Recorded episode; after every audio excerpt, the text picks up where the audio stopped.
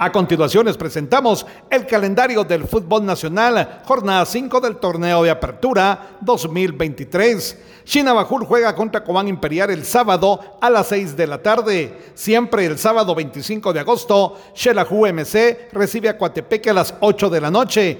Misco juega contra Chuapa el 26 de agosto a las 4 de la tarde. Comunicaciones recibe a Malacateco el 26 de agosto a las 6 de la tarde. Zacapa contra Municipal a las 8 de la noche y para el domingo 27 de agosto, Guastatoya recibe en casa a las 3 y media de la tarde al Deportivo Antigua. Desde Emisoras Unidas Quichén, el 90.3 reportó Carlos Recinos, primera en noticias, primera en deportes.